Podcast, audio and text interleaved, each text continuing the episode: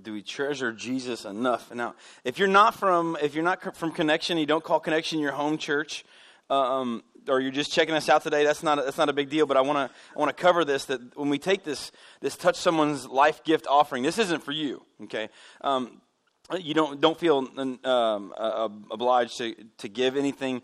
Um, we we don't even collect an offering here. We have an offering box in the back. Um, what I will tell you is this: um, if you're taking that offering, you guys can come ahead and, and, and begin passing those. But as they pass them, I want to explain.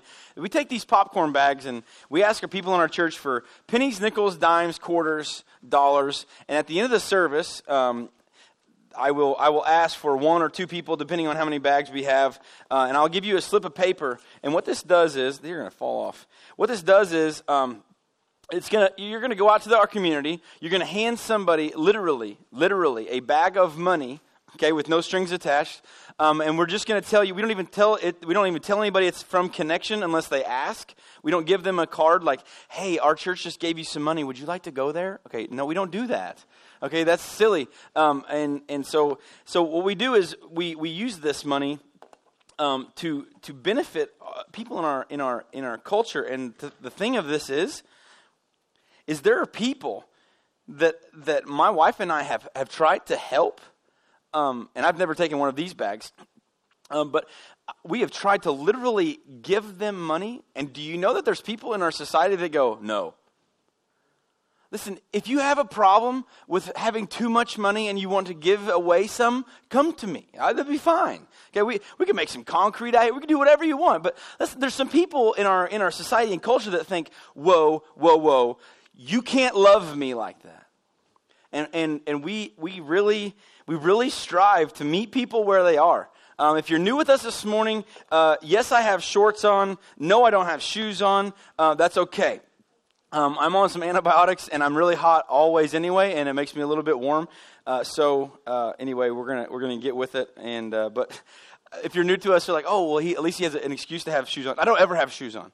Okay, so just anyway, we're talking. We're in our fourth sermon series um, of where do we go from here, and what we're doing is we're taking um, we're taking a look at uh, John. We took a look at John the Baptist, how he prepared the way for Jesus to come.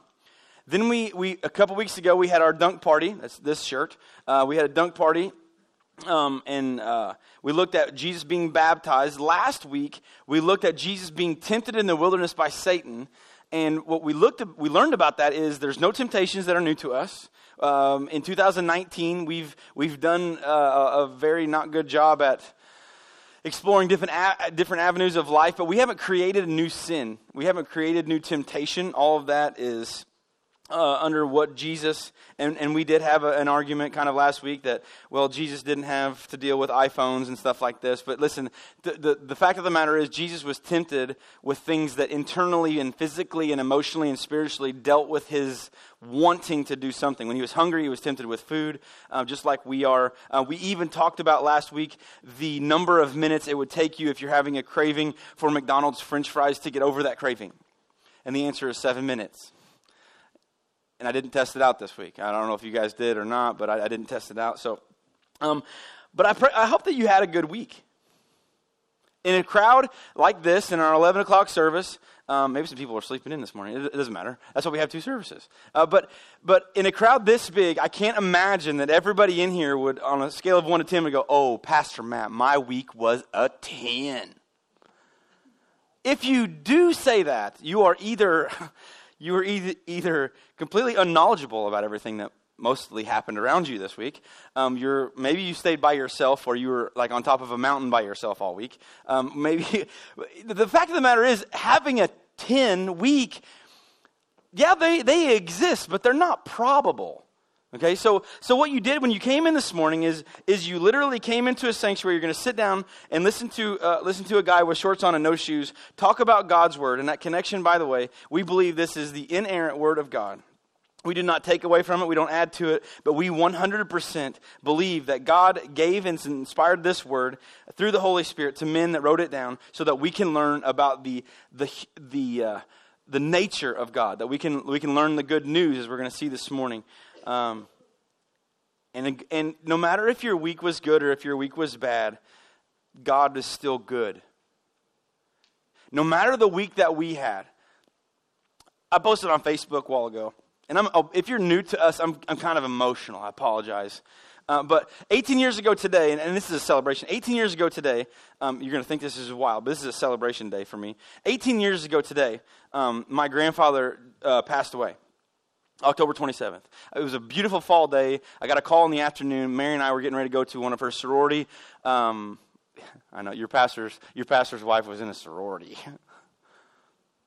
It's okay. I was the president of my fraternity, so we can all we can we can all get better, right? So we were getting ready to go to a, a hayride, and it was a beautiful day. And I remember getting that call from my mom, and she said, "Your grandpa's had a heart attack and he didn't make it."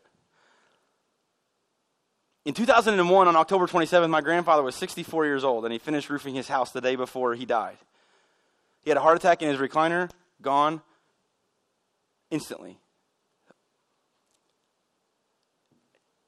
At 64 years of old, years, 64 years of age, he had 44 years of pastoral behind the pulpit ministry. I remember arguing with, with God very much. I was 21, lost my grandfather at 64. And I, I, I, I was very mad at what happened. I was very mad at, hey, this isn't fair. but this is a celebration day. This is not a, this is a day 18 years ago that we that we grieved very much, but today I look back on that day and today is the day 18 years ago that my that my grandfather got to meet Jesus face to face. So where do you go from where you are? You're here this morning. We're going to talk about some complex stuff. Anybody like coffee? We're going to have to be interactive this morning. Anybody like coffee? Oh yeah. Thank you Jesus. All right. Now, we have we have two different kinds of coffee out here. I'm not sure, other than by doctor's recommendation, but I just, I don't, I don't know. I don't, we have leaded and unleaded out here, okay? So if you're an unleaded person, we have it. Uh, so we have it. So, but we, we have been looking at some different things about our spiritual journey because we talk about uh, in the church, capital C church. I'm not talking about, we, we're a Baptist church, but we don't let that get in our way. Cool? We believe that you have to have a relationship with Jesus Christ because God raised him from the dead after the third day, after he gave his life on the cross and bore the burden of our sins, and he died and he paid with his blood. We, we believe that religion is not the important thing that gets you to heaven, it's the relationship that you have with Christ that gets you to heaven. So, what we, what we look here, and we're looking at this, and I wonder how many times, how have you done this week with your temptations that we talked about last week? Don't talk about that, Matt. I had McDonald's five times. Okay, fine. You did. Uh, if, you're, if you're a person that works out all the time, maybe you can get away with it. I can't. I personally look at McDonald's as I'm driving by and I have to run when I get home. Okay? I look at a bag of Oreos and I have to weigh myself. Okay, how much weight did I just gain by looking at a bag of Oreos? So, you, we, I don't know if you battled your temptations. Did you see any victory this week over those things? Did you not fail, or did you did you fail to not give in? The cool thing about the gospel, the cool thing about God, as we talked about last week, is we talk to people that say, I need to get my life all together and come to God. That's the wrong gospel. It's in reverse. Jesus says, You bring me your pieces and I'll put you back together again. You're sitting next to, in the same room as, listening to on the internet, you're listening to a person and listening and sitting beside people that do not have it all together. We seek to take Jesus to the places that we work. We seek to tell stories as much as we can about how God has moved in our life and how He's grown us spiritually. And we seek to take as many people to heaven with us when we die. And we seek to do that by, by planting seeds and cultivating different relationships with people, sharing with them the difference that God has made. But we talk about the capital C church and the number one place in the area interdenomin- across denominations. It doesn't matter what church you're at.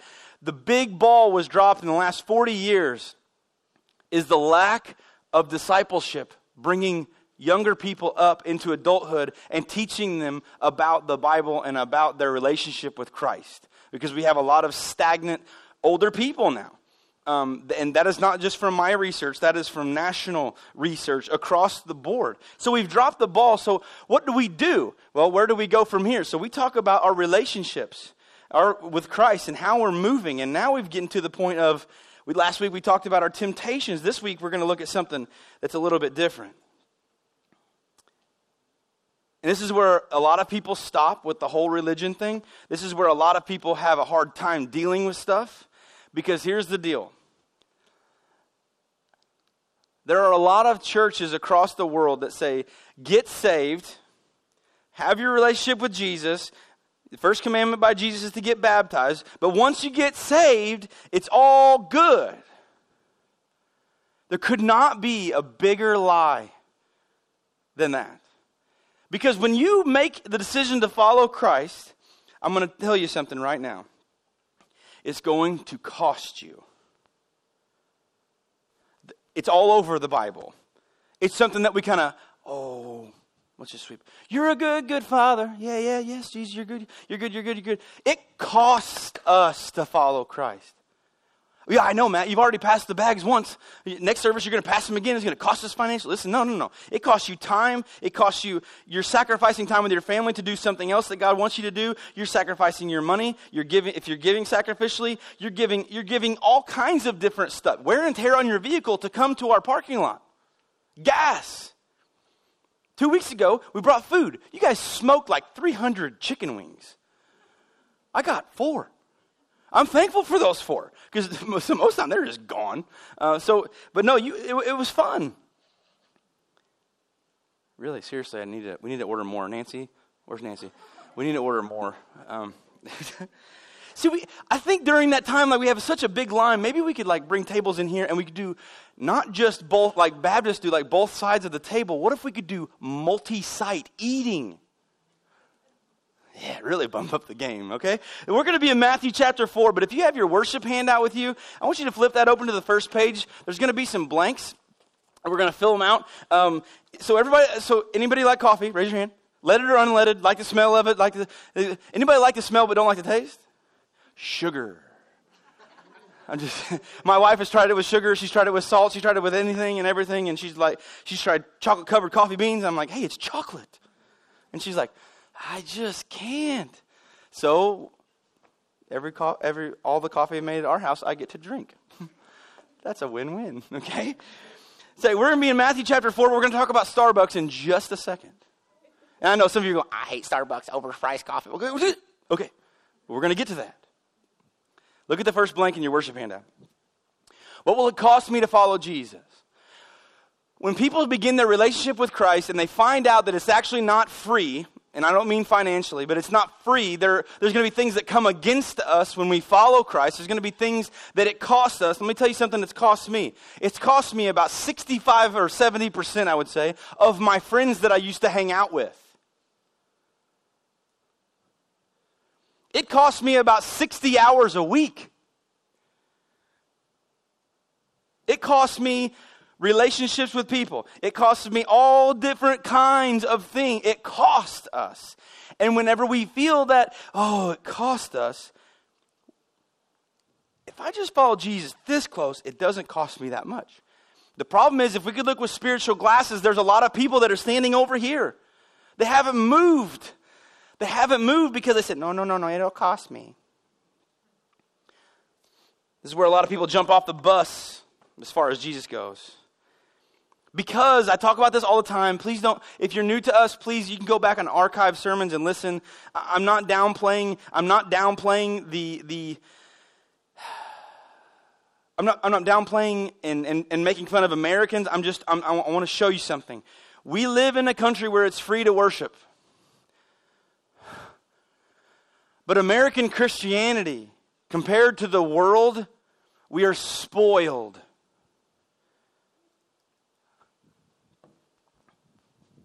This, I'm touching it very lightly. This is a very nice instrument.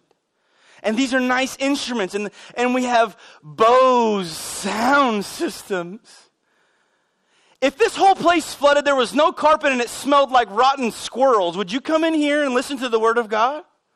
See, that's the problem. Because, no, no, I'm going to go down the street. Okay. When we come to a place where, where this is enough, then you will see revival like that guy talked about. We, the Old Testament says, if my people who are called by my name will humble themselves and pray, I will bless their country. Americans do not do a good job of humbling anything. So and so's got a bigger house than us. Did you see the new car they're driving this morning? If you bought a new car this week, I'm not talking to you. If you bought a new house this week, I'm not talking to you.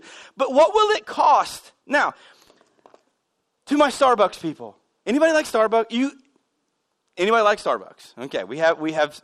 This is a very this is a very trendy thing. Okay, at, at the count of three, I want you to tell me, like verbally out loud, your favorite drink all at the same time. Ready? On, on the count of three, you're going to tell me your favorite Starbucks drink. One, two, three. Uh, oh, see, I have no idea what anybody said other than Java chip. Okay, Java chip. Okay, all right. I got really curious. There's a book called Starbucks Christianity, written by a guy named uh, Greg Stier, and it's a very short book, but it talks about the American view of Christianity.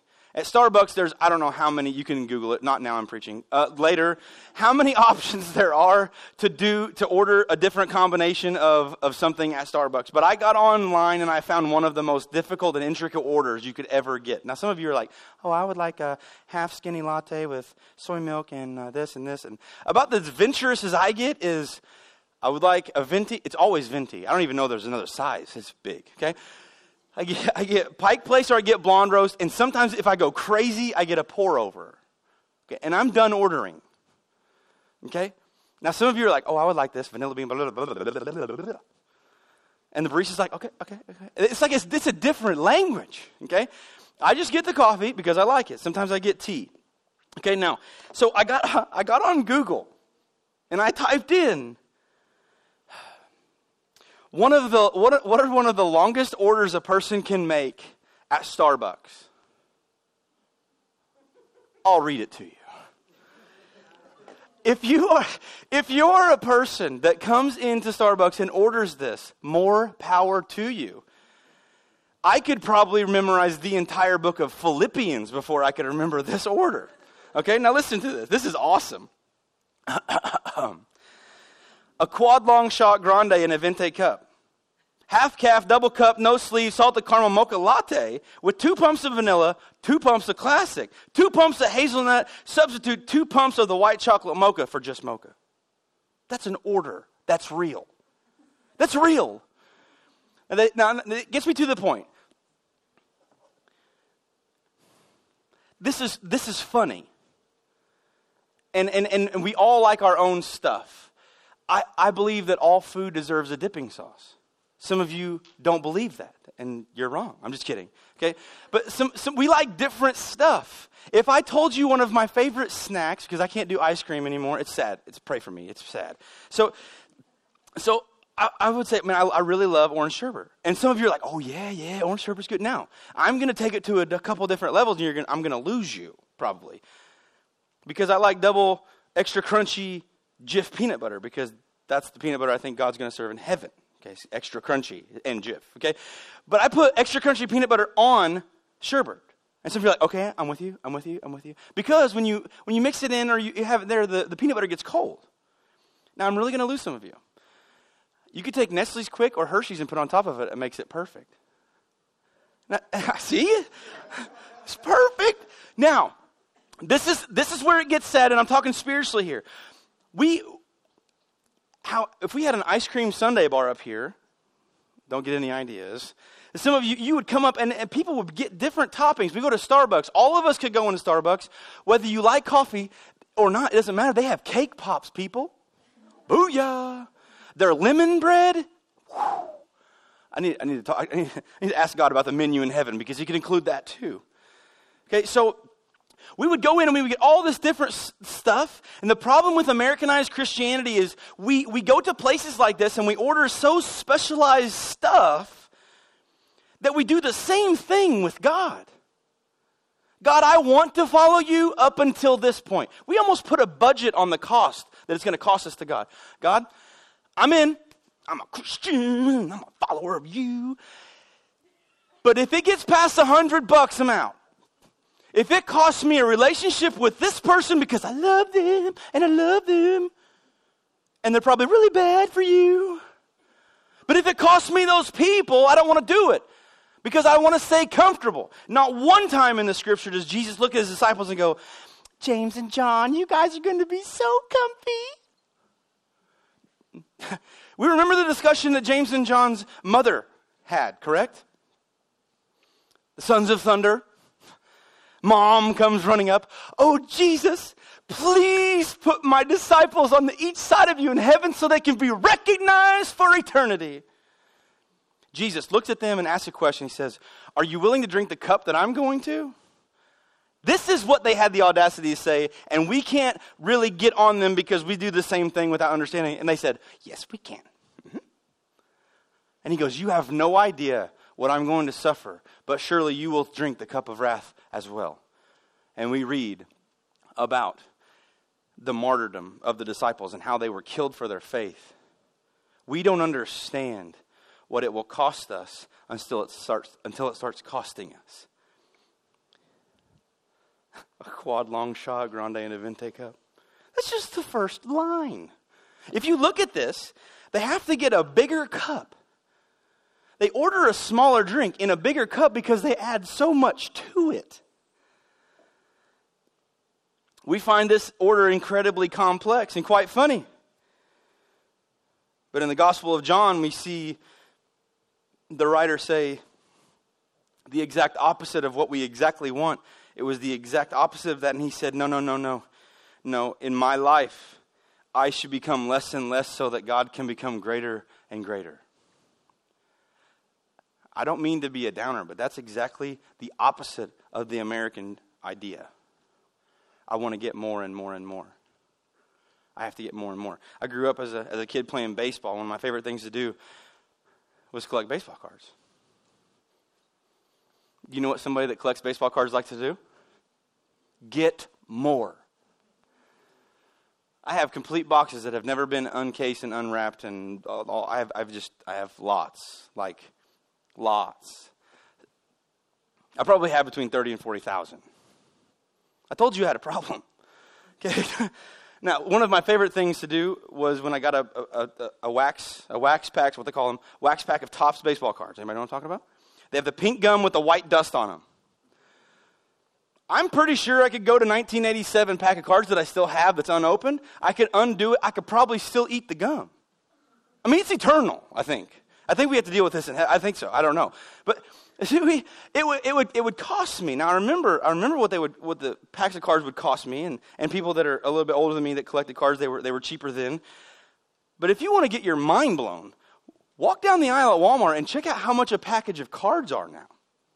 Holy smoke! And we think, oh my goodness. And I walk down the aisle and go, man, I'm glad I don't collect baseball cards because this would cost me too much. And we do the same thing when we're walking in our spiritual life with Jesus. No, no, no, no. this will cost me too much. They, the people at work will find that I'm weird if I act this way, God, and I can't be all for you. I'm cool with Crowder because most people like Crowder. But man, we get into the, we get into, ah, man, I don't know, man. Don't know. I, I, and we have our preferences and we have different things, and God says, I want you to live for me. And we say, no, it's going to cost. Too much. But look at Matthew. No, I'm sorry. Look at the next blank in your worship handout. I got ahead of myself. Are you willing to be uncomfortable in this life to be comfortable in the next? Now, this is a problem. This is a problem in, in, across the world and especially in America because when people say, Are you willing to be uncomfortable in this life? No. I tried, and some of you are going to say right now that you're either warm, you're, you're, you're okay, or you're cold. And I try to make you comfortable. I do. This morning, I turned the heat on so that I could turn the air on. I'm not joking. I came here early to turn. Do you see? Do you see how comfortable we are? I'm sorry, Matt, but um, we were two minutes over. You know, there's places that I have physically seen in Africa where people have walked for more than five miles without shoes so that they could hear someone proclaim the gospel of Jesus Christ. Quite frankly, we would come in in a bad attitude if the heater in our car was broken. And we talked about this before. If you own a car, if you drove here in a car, if you have more than one, it takes you to another level. But if you own a vehicle in this world globally, you are top of the top five wealthiest percentage points of people that exist on earth. If you have running water, you're more, you're more wealthier than 75% of the world's population. But it's not enough for us because when you start getting something and then, ooh, I want some more, I want some more, some more, some more, some more, some more, some more, we, we don't have a good time being uncomfortable. Being hot or cold is one thing, but we're talking about spiritual stuff. When God calls us to something and we're uncomfortable, uh, I'll be very, I'll be very, I'm, I'm as open as I can. Last week I was preaching this sermon and I could barely walk. And I was in a lot of pain.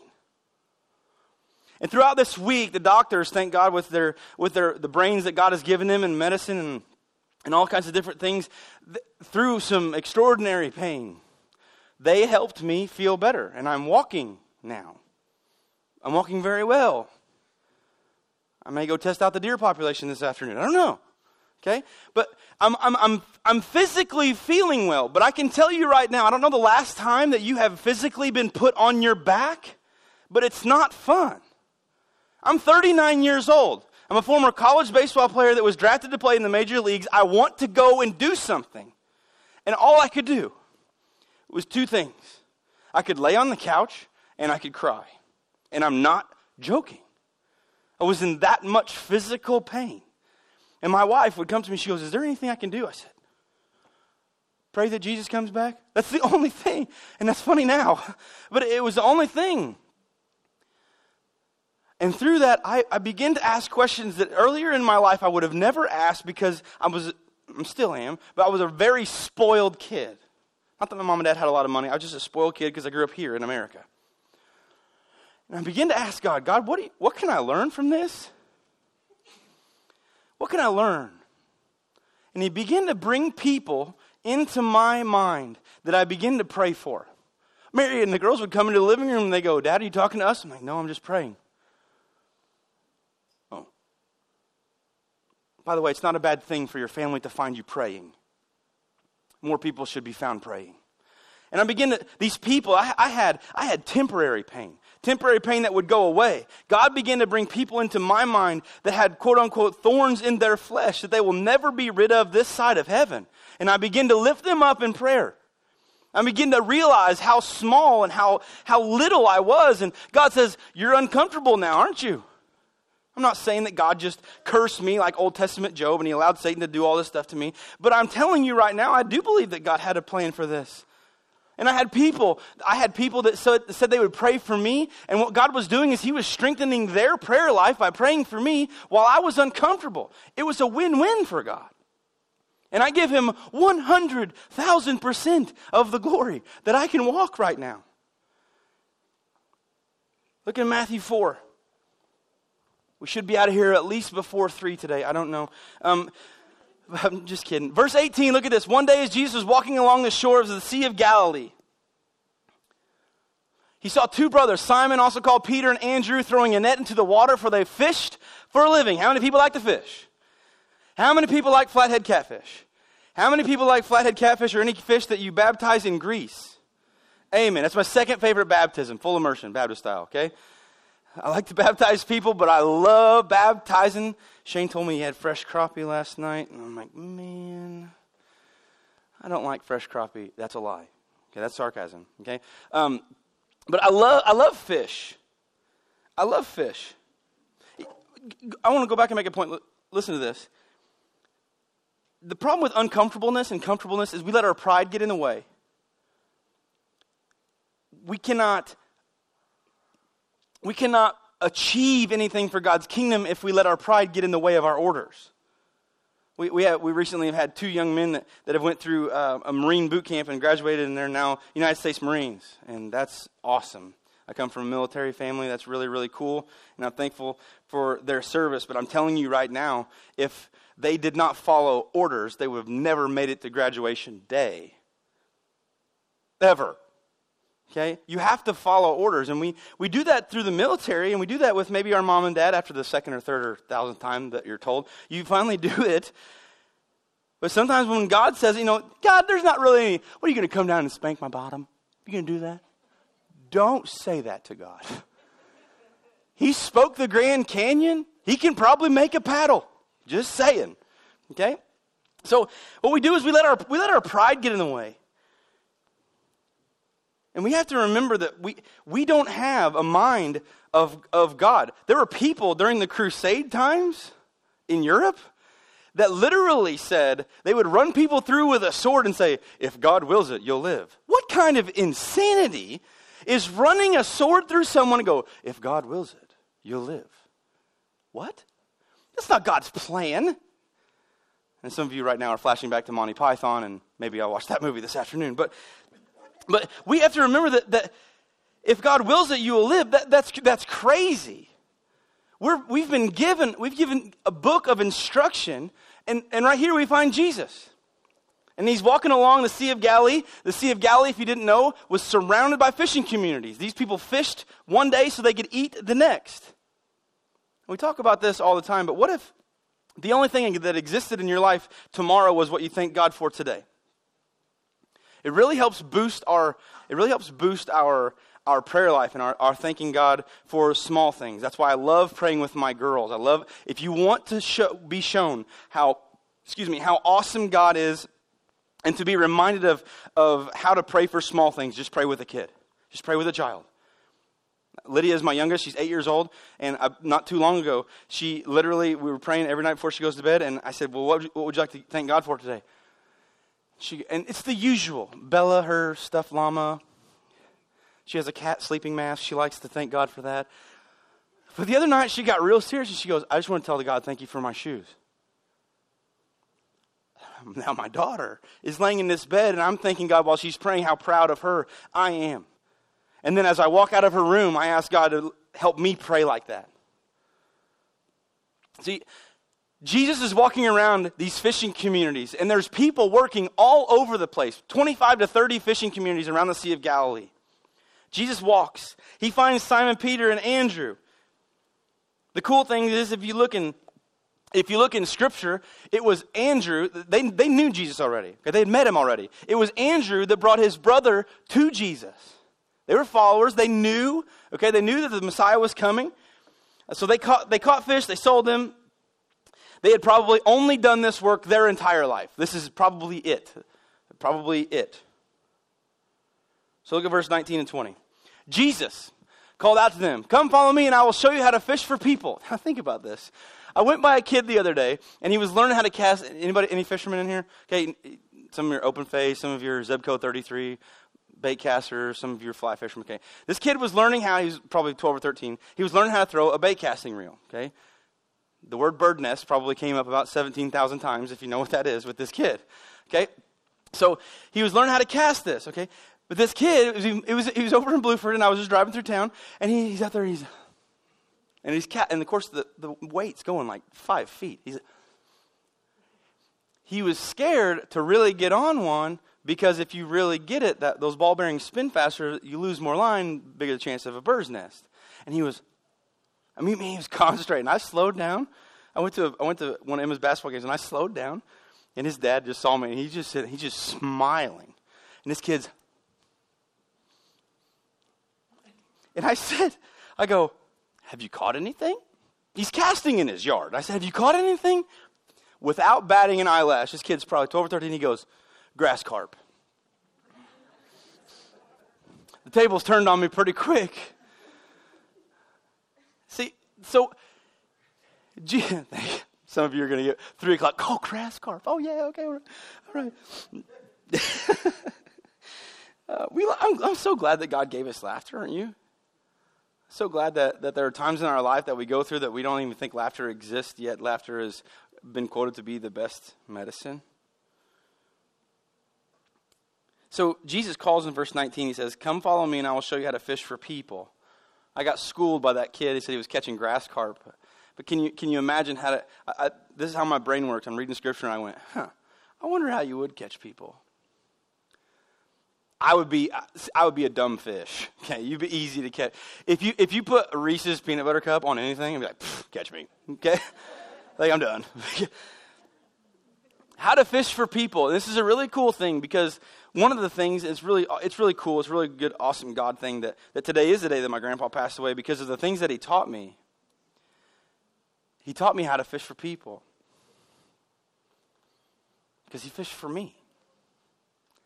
And he showed us, and, we, and we're going to hopefully show you through, through this offering that we're going to give away how to fish for people. Listen, I don't, I don't care if those people go to a different church. I don't care if they've been saved for 70 years. I don't care if they've never heard the name of Jesus. What we're doing is we're trying to fish for people. Just, I, let a, I let a person know this morning. I walked up to them and I, I said this.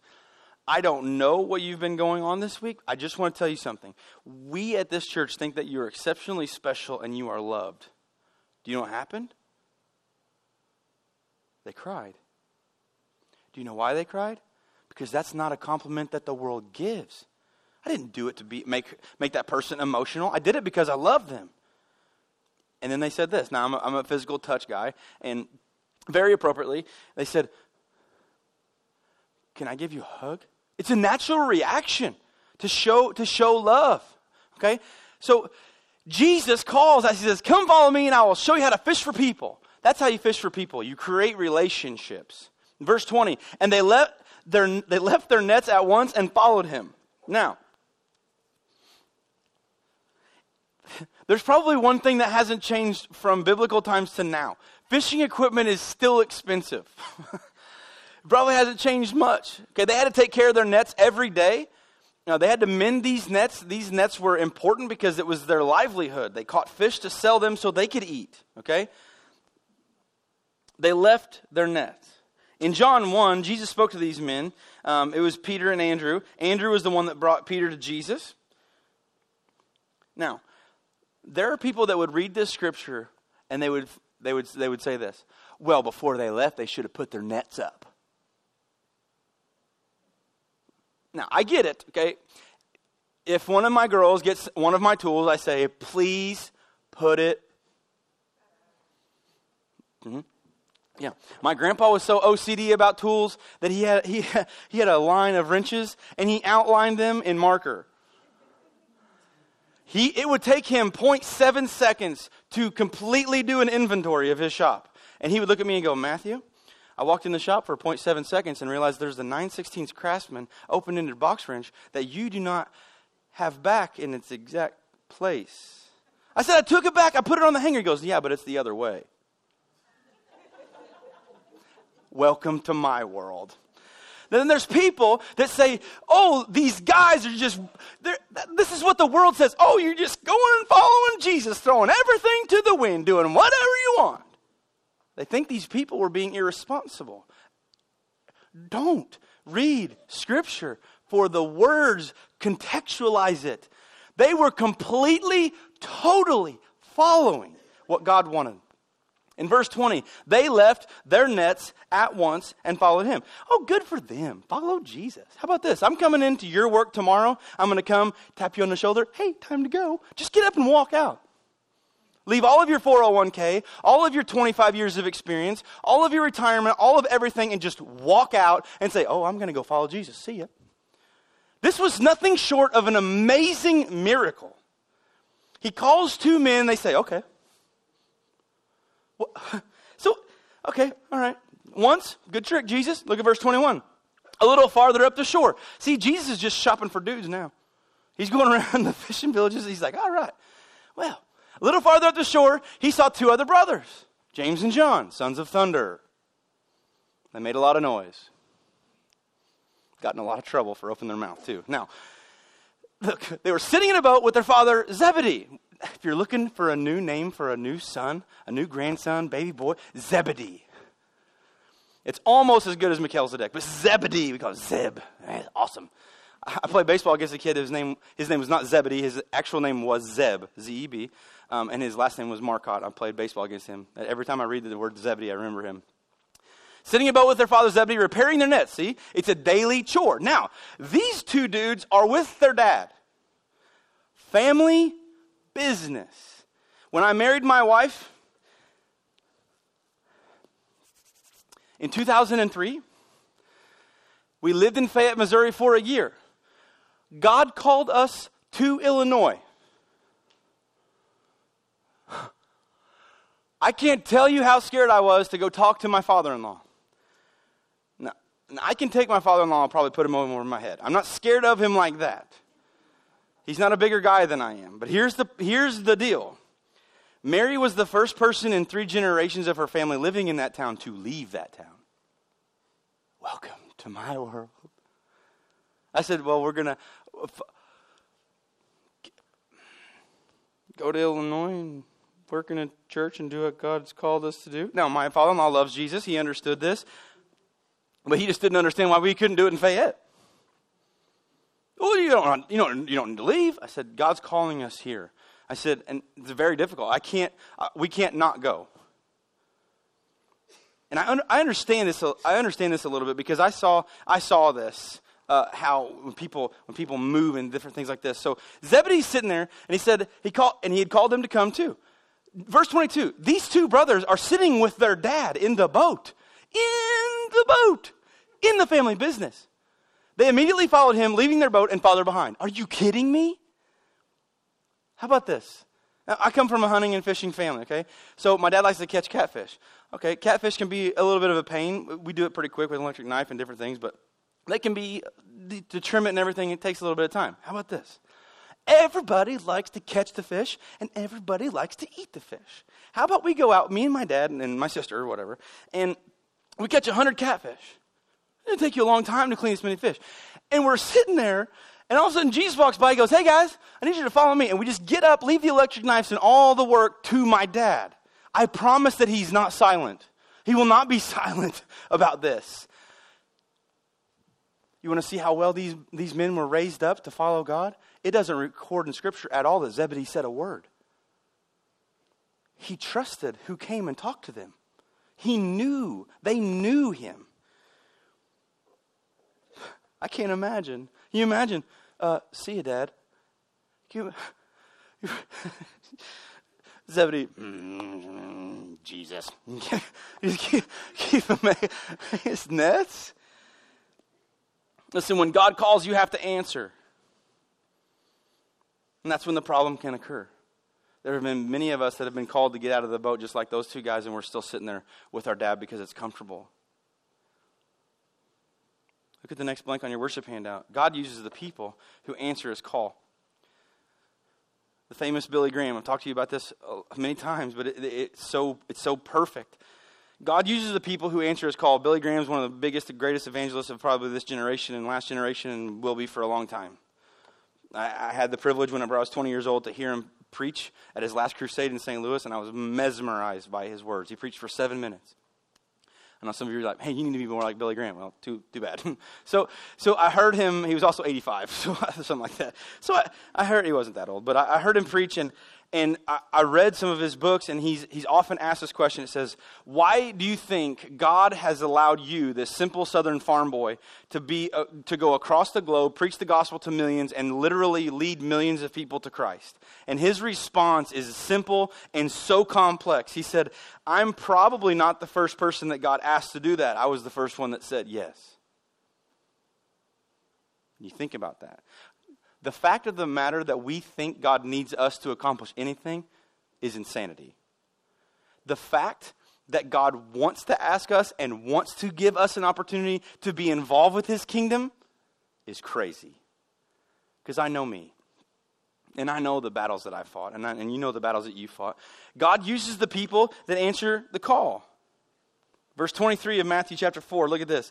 Jesus Continue to travel the region of Galilee, teaching in the synagogues and announcing the good news about the kingdom. If you underline in your Bible, look at this. What did Jesus preach? Two words, capitalized. He preached the good news. He's preaching the gospel the Messiah has come. The Messiah is going to lay down his life. The Messiah is going to die for sin. So that everything you know about the old law is not going is going to be fulfilled and and and, and taken to its finality, but the new covenant is going to happen, and this new covenant involves the good news and the gospel, and it's about me.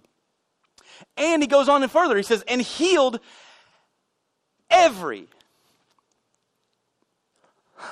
every kind of disease and illness. I, I, I, was healed of, of, an, of an illness or, or something this week, and I was healed of that specific thing. And during this week, there's been, there have been people that have, that have gotten over being sick. Jesus is meeting these people, touching them, or just speaking about them to them.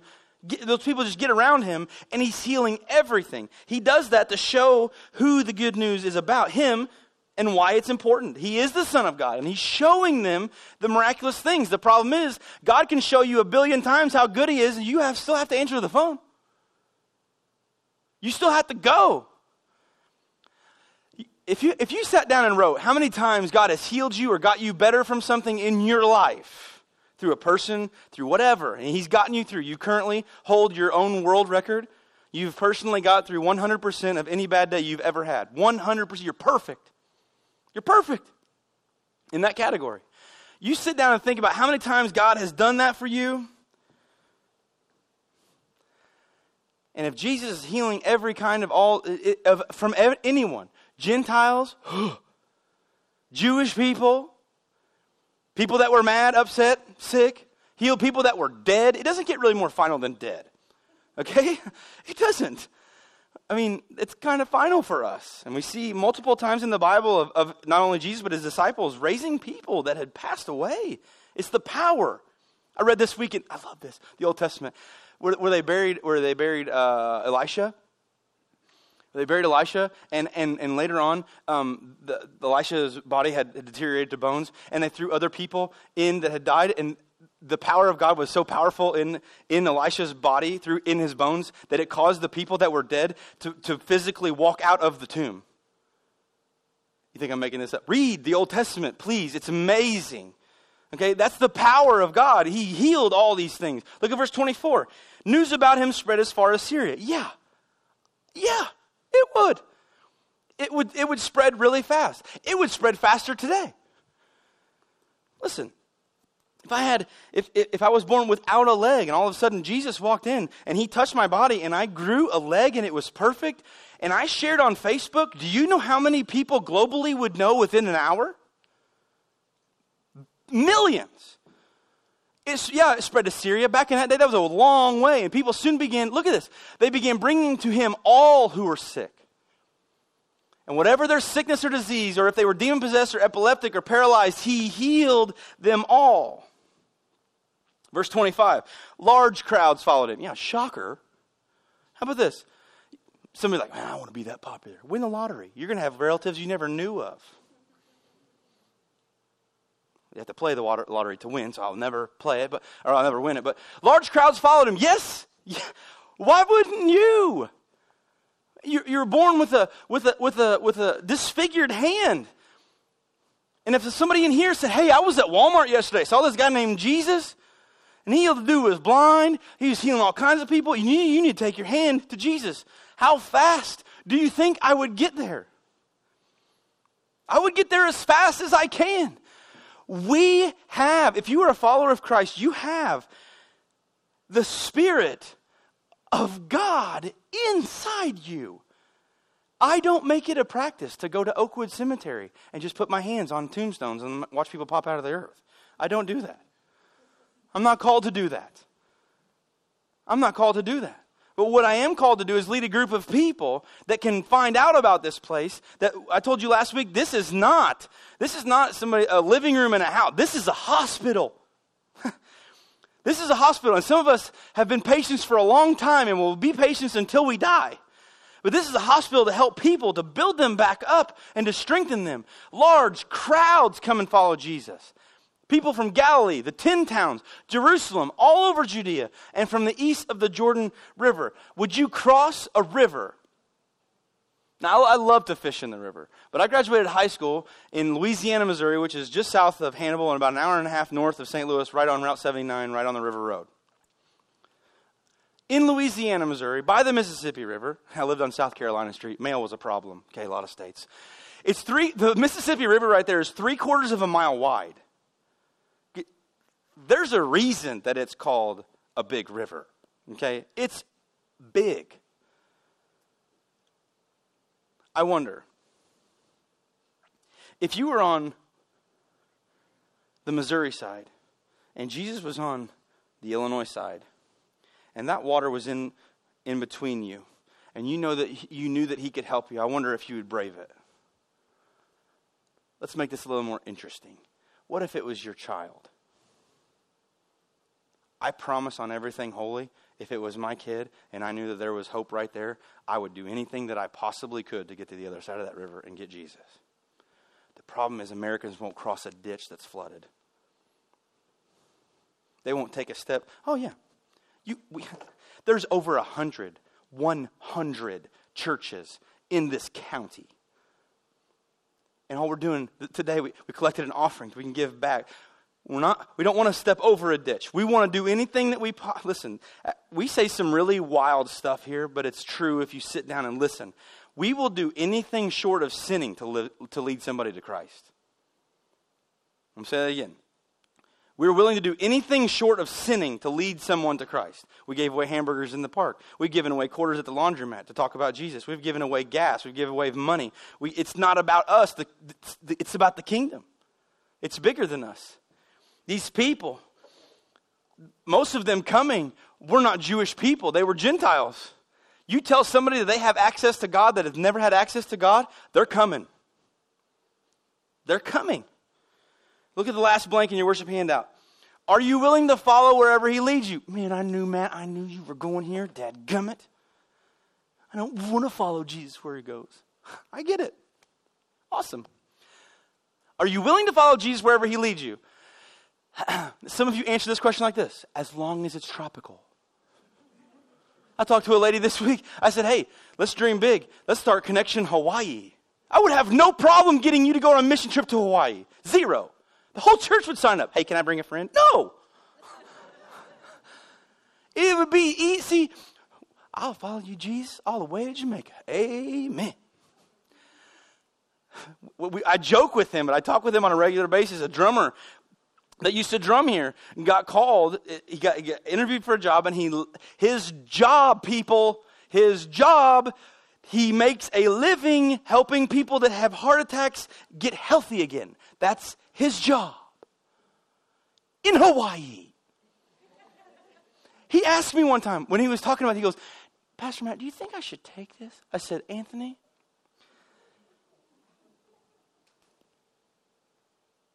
you hate snow. He hated cold weather. I said, I know of zero people on this earth that God has said, here's a job in Hawaii. He teaches people how to surf and he gets paid for it.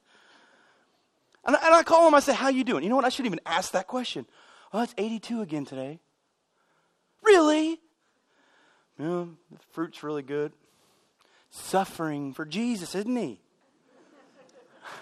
You should tell that to my sister, who was a missionary in Lake Tahoe for three years. We told her she was suffering for Jesus on the slopes. Yeah. But she really was. But a lot of us, a lot of us put ramifications on God and we say, you know what, I'll follow you as long as I'm comfortable wherever you're leading me.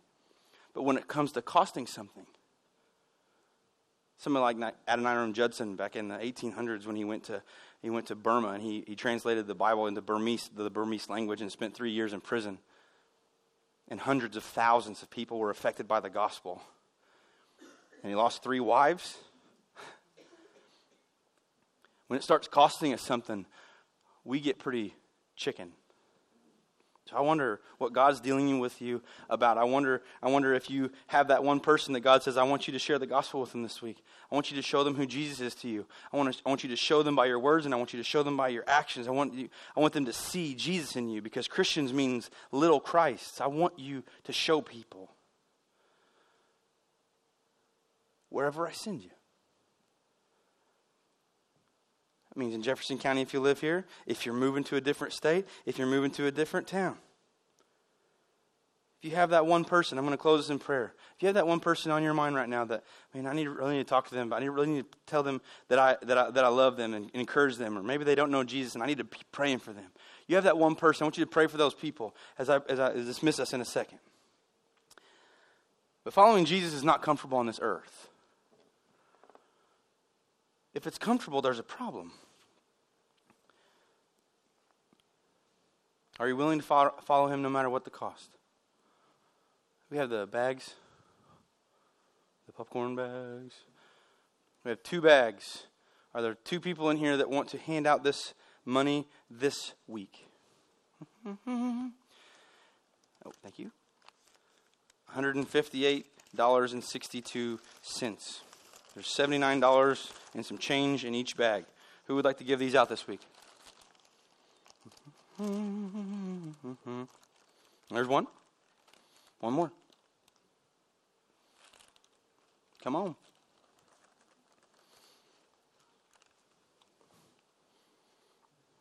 There you go.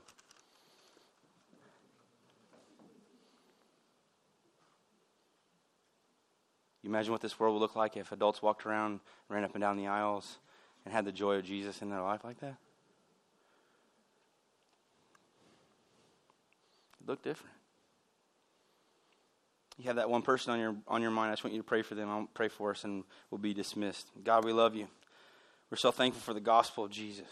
So thankful that He came to this earth and lived a perfect life and was our example. God, we as we pray right now, we pray for those people in our lives, specifically by name. They're getting prayed for all over our sanctuary and maybe online and people that are listening. God, we just ask that you that you give us the strength and the power to talk for us to talk with those people. God, for us to reach out to those people. God, I pray right now.